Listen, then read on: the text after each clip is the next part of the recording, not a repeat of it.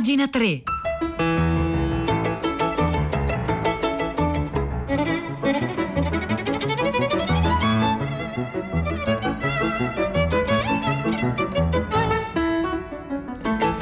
9 e un minuto e buongiorno da Vittorio Giacopini e benvenuti a pagina 3, la cultura nei giornali, sul web e nelle eh, riviste. E oggi iniziamo a leggere i giornali a partire da qualcosa che è accaduto ieri, la scomparsa di Mikis Theodorakis. Eh, ieri sono, ci sono stati due diciamo, decessi che hanno un po' segnato la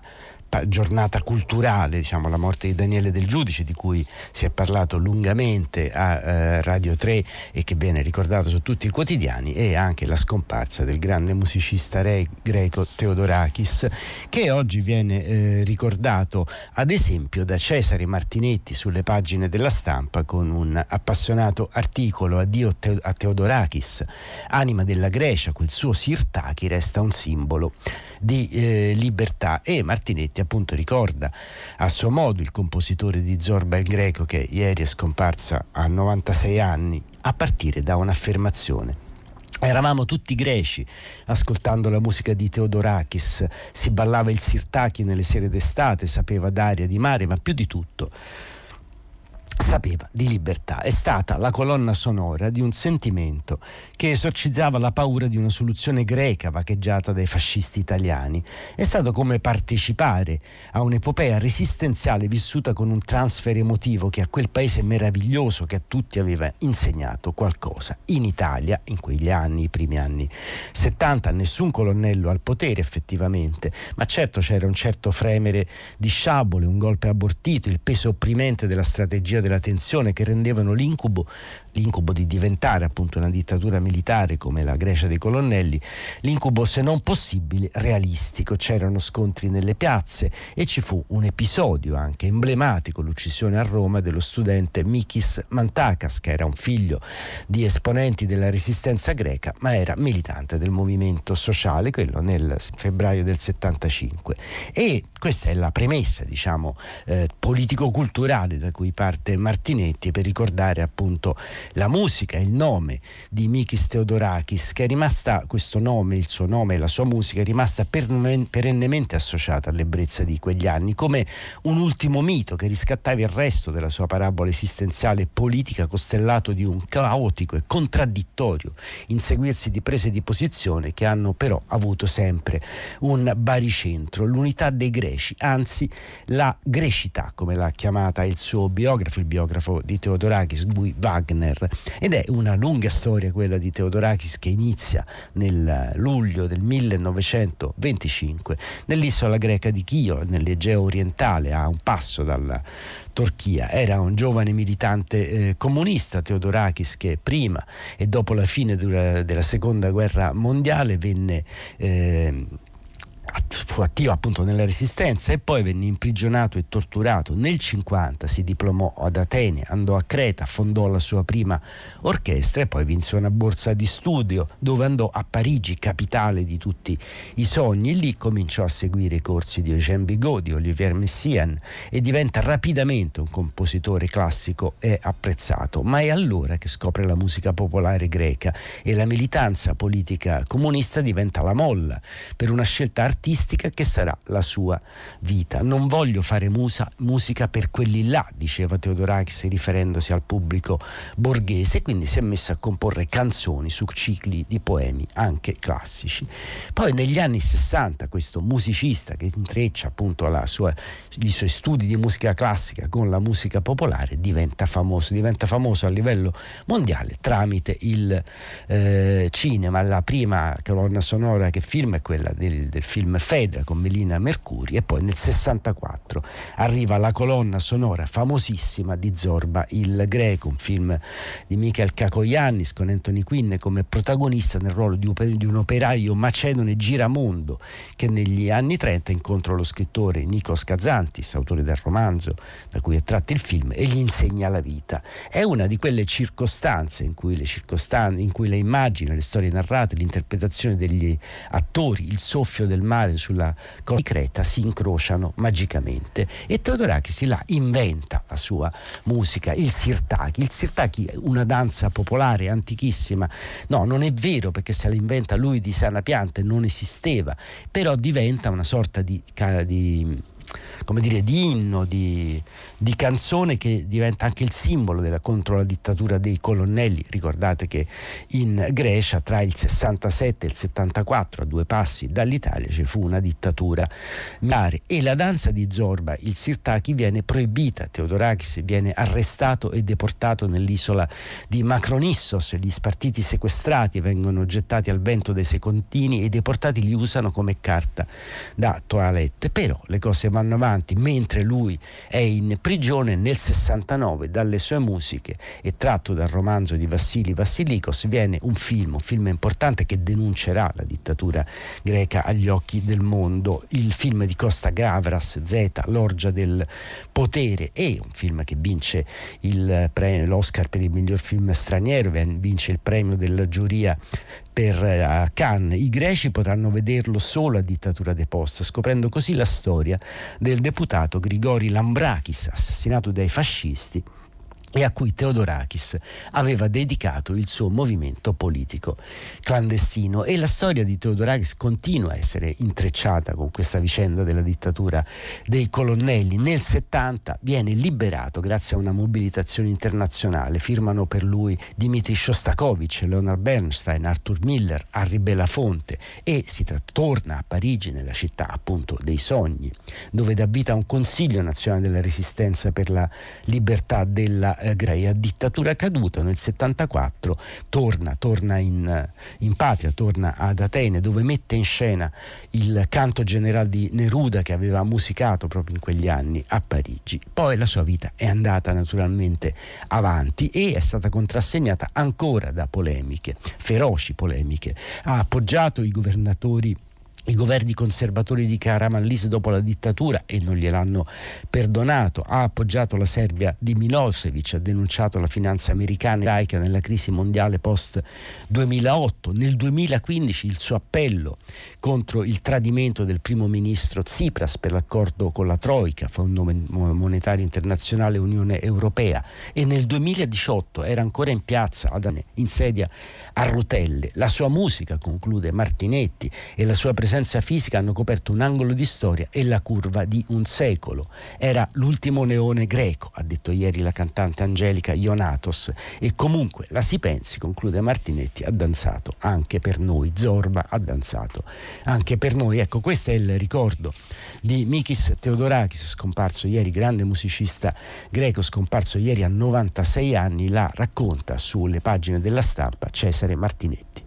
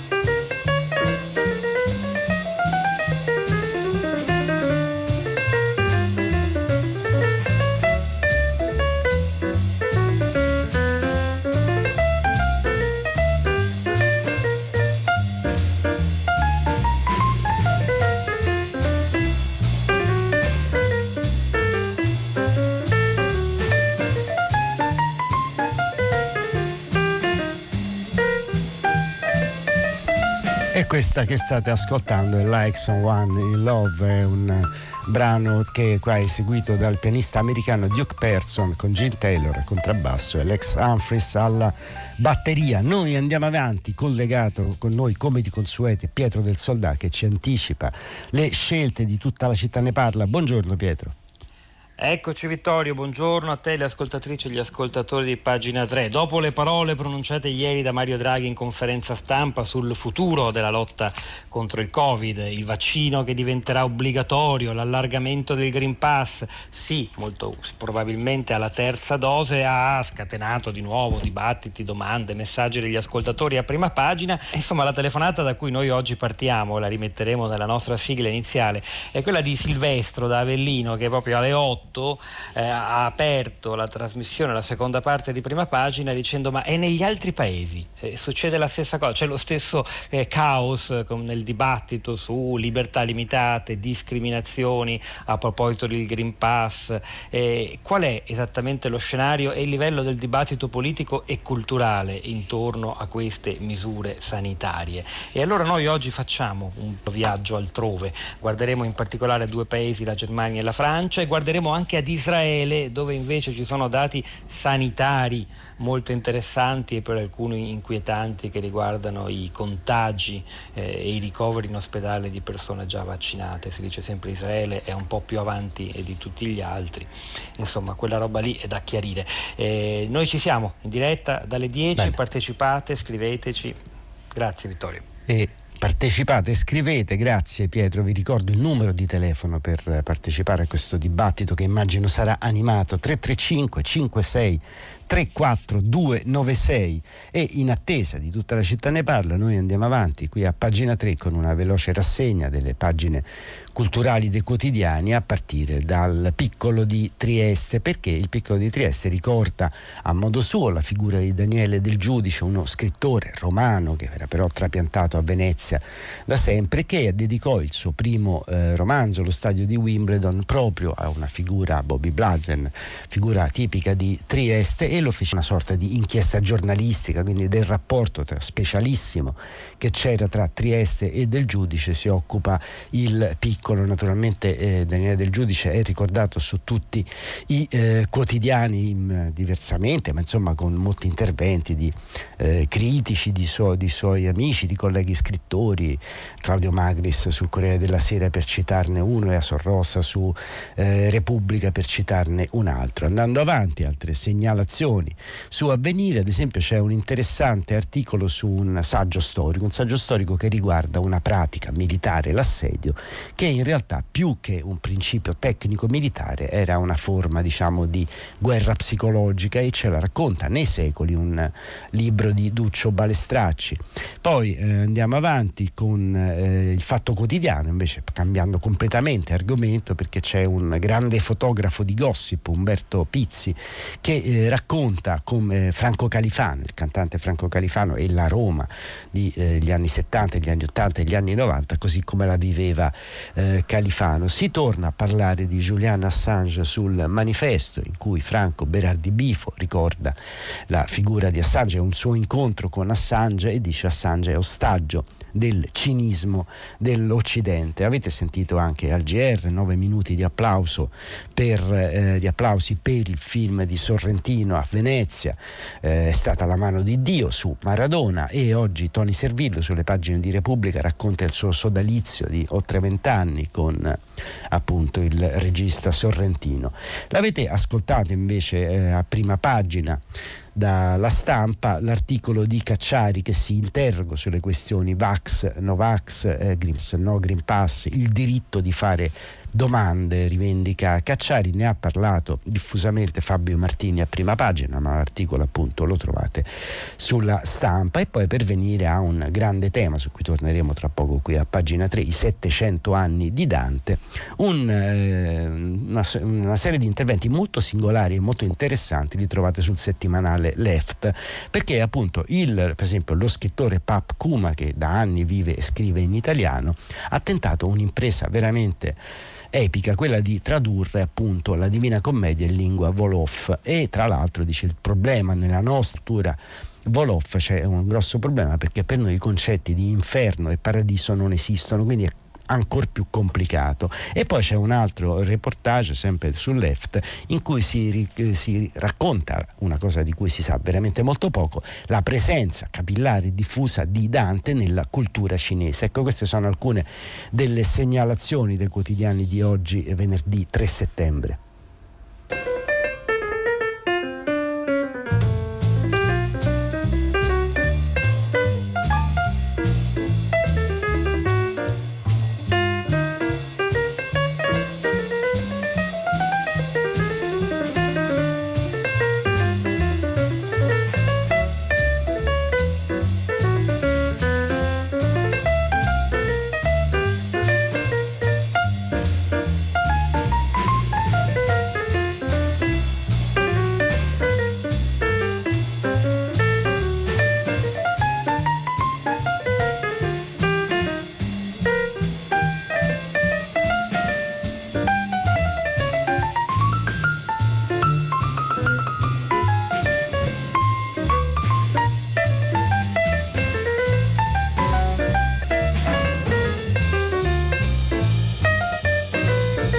Torniamo a Dante, torniamo a Dante, l'abbiamo evocato poco fa e si avvicina nel culmine delle celebrazioni per i 700 anni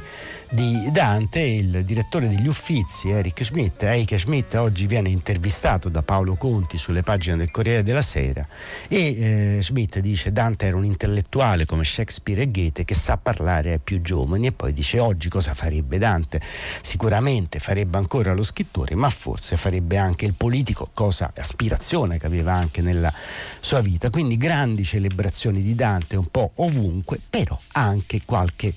diciamo nota critica, nota critica diciamo intelligente, non eh, stupida, anzi intelligentissima. Ce ne parla sempre sulle pagine del Corriere della Sera Paolo Di Stefano ricordando alcuni appunti che il grande scrittore pota- eh, polacco Witold Gombrowicz dedicò a Dante, roboante ma necessario. E dice Di Stefano, adesso che per mesi abbiamo glorificato il padre della lingua e della poesia italiana, verrebbe la tentazione di fare un bagno freddo chiedendo aiuto proprio a Gombrowicz, lo scrittore polacco capa- eh, di capolavori a loro modo danteschi come Ferdir Durk oppure Cosmo. Una breve divagazione su Dante scritta nel 1966 inserita nei diari è l'ideale per rimettere in discussione tutto, per dissacrare il vate e poi recuperarlo però in tutta la sua complessità e le sue contraddizioni. Pedante non sopporta altro che il conflitto e Gombrowicz lo sa. I tormenti dei suoi dannati, scrive, sono di una dabbenaggine invericonda e miseri anche e ciarloni. Questi roboanti discorsi tra un supplizio e l'altro, situazioni identiche che si ripetono con una monotonia esasperante. Seduto su quella gigantesca montagna di cadaveri che è la storia, lo scrittore moderno, ovvero Gombrowicz, accusa l'Alighieri di aver scritto il poema più mostruoso della letteratura mondiale, la realizzazione sempliciotta di un uomo che non riusciremo mai a raggiungere anche se la scuola ci ha insegnato a venerarlo. Ma come ha potuto Dante intonare quella incessante litania dei tormenti, quel registro di torture, condannare le anime a una tortura perenne? Che razza di giustizia è la sua e come si permette? Come ha potuto il mondo cattolico scambiare un peccato mortale per un libro edificante, scambiare per verità un'enorme finzione eh, come l'inferno pieno di retorica e di recitazione al quadrato? Dante recitava la sua epoca, ma anche la sua epoca recitava, dice Gombrowicz, e poi improvvisamente però lo stesso Gombrowicz sembra ripensarci. Il fuoco infernale, è un fuoco che scotta in un poema diabolico che vomita dolore del dolore,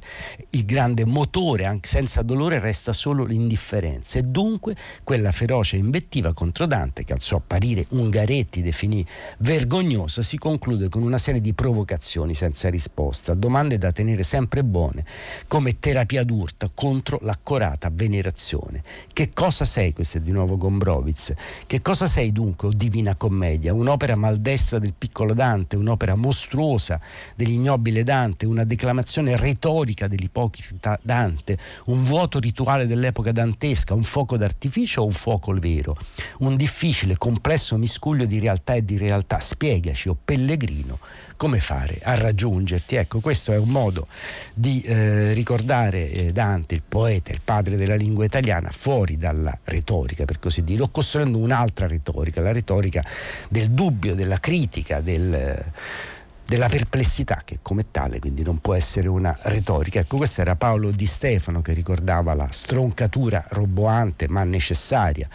di eh, Witold Gombrowicz su Dante e la trovate sul Corriere della Sera.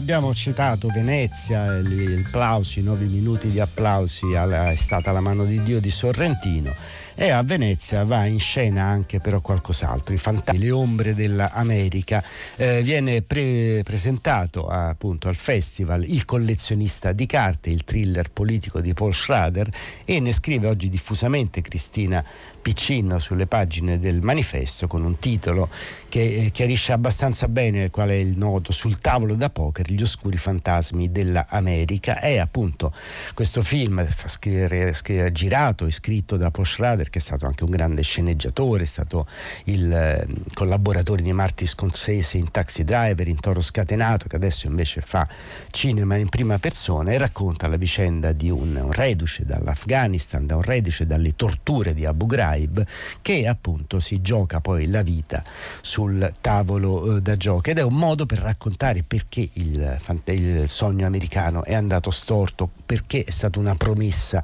che non abbiamo mantenuto. E Lucrezia Ercolani ha anche incontrato il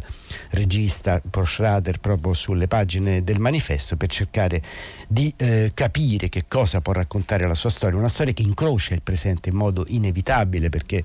come la vicenda del collezionista di carte rievoca i fantasmi di Abu Ghraib, quindi la storia dei reduci dall'Iraq. Naturalmente adesso abbiamo appena assistito al ritiro dell'America dall'Afghanistan e infatti subito Schrader dice i soldati americani che sono stati in Afghanistan negli ultimi dieci giorni avranno dei ricordi che porteranno con sé per lungo tempo e il film racconta anche di questo, anche della fine del predominio dell'impero americano, l'era del nostro dominio, dice Schrader, è finita, ora bisogna vedere che cosa lascerà dietro di sé, perché questo è esattamente il nodo eh, americano in questo momento, stiamo lasciando una posizione, un ruolo nel mondo e dobbiamo capire quale sarà il nuovo. Si tratta solo degli Stati Uniti però, ma di tutti i paesi imperialisti che hanno fatto e faranno la guerra, dice Schrader, strada, gli americani non hanno capito la differenza tra conquistare e cambiare veramente la natura delle persone. Il sogno americano è una promessa che abbiamo raccontato a noi stessi. Un tempo magari era più credibile, ma non abbiamo più quell'autorità morale che immaginavamo di avere. L'era del nostro predominio è finito e ora bisognerà vedere cosa lascerà dietro di sé. Ecco, questa è una voce dall'America e da Venezia, quella di Paul Schrader, che viene ricordata da Cristina Piccino e Lucrezia Ercolani sulle pagine del manifesto.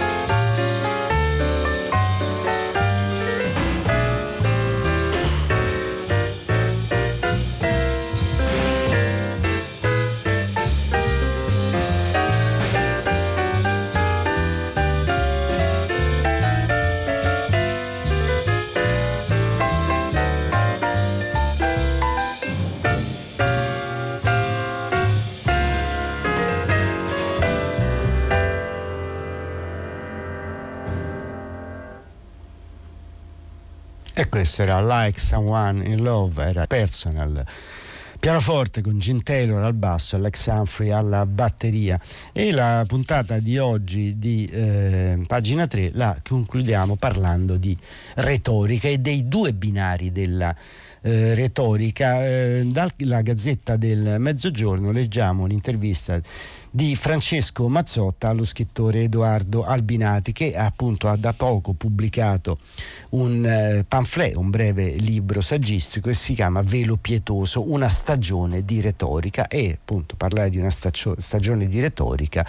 eh, vuol dire parlare del nostro tempo, del modo in cui gli intellettuali, i giornalisti, gli addetti alla comunicazione, ma anche le persone normali affrontano la realtà con retorica, coprendola la realtà con un velo pietoso. Però dice Albinati in questa intervista a Mazzotta, in realtà ci sono almeno due tipi di retorica, c'è quella giusta e quella sbagliata. Un po' di retorica, dice Albinati, non fa male se c'è da incoraggiare la gente ad assumere comportamenti che tengano presente l'impatto delle nostre azioni sul pianeta e glielo dico mentre osservo dalla finestra della mia casa a Roma l'intervento tardivo nello sgombero di una montagna di rifiuti alta 4 metri, mentre invece quella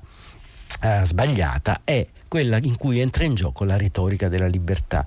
che si traduce nel fare tutto ciò che si vuole. Allude ai Novax, gli viene chiesto, è solo l'ultimo fenomeno, dice Albinati. Da un pezzo si assiste alla rivendicazione di una libertà totale con la quale arrivare a negare anche l'innegabile. Il pensiero è io sono l'unico padrone di me stesso e nessuno deve impormi nulla, ma in una vita di società non è possibile e quindi con questo eh, diciamo, ragionamento di, eh,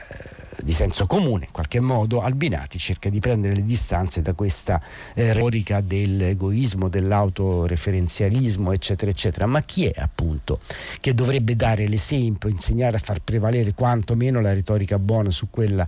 eh, cattiva, devono essere i politici che però invece parlano per slogan dice Francesco Mazzotta e risponde Albinati mettiamoci pure pure i giornalisti, gli scrittori, la società civile. Nessuno è esente da questo vizio. Spesso usiamo slogan e banalità quando i nostri discorsi sono deboli, perché più sono deboli, più le idee hanno bisogno di enfasi, di un rafforzamento. E poi c'è un altro aspetto, la retorica ha una sorella, una gemella, una parente molto stretta, la sciatteria. Retorica e sciatteria si nascondono una dietro l'altro. Spesso crediamo che i nostri comportamenti leggeri non possano produrre danni e invece non è così, possono produrre molti danni. E l'ultima questione riporta a una vecchissima battuta ormai di Nanni Moretti, Palombella Rossa, le parole sono importanti, è vero, dice Albinati, le parole sono importanti, chi parla e scrive male pensa male. Tutti i giorni c'è gente che insulta altre persone sui social, magari poi si rimangia tutto, come se non avesse consapevolezza di quello che dice e scrive. È davvero spaventoso e fa il caso eh, abbastanza recente delle terribili offese a Liliana Segre, ma i problemi non si risolveranno mai nel mondo delle parole, non è sufficiente, qua giustamente prende le distanze anche da un'altra retorica, non è sufficiente chiamare lo spazzino operatore ecologico per cambiare le cose. Ecco, questo era Edoardo Albinati sulle pagine della Corriere del Mezzogiorno, da Vittorio Giacopini, appuntamento a lunedì mattina con pagina 3, grazie a Marzia Coronati in redazione, a Giulia Nucci in regia e a Fabrizio Paccione in consol tecnica.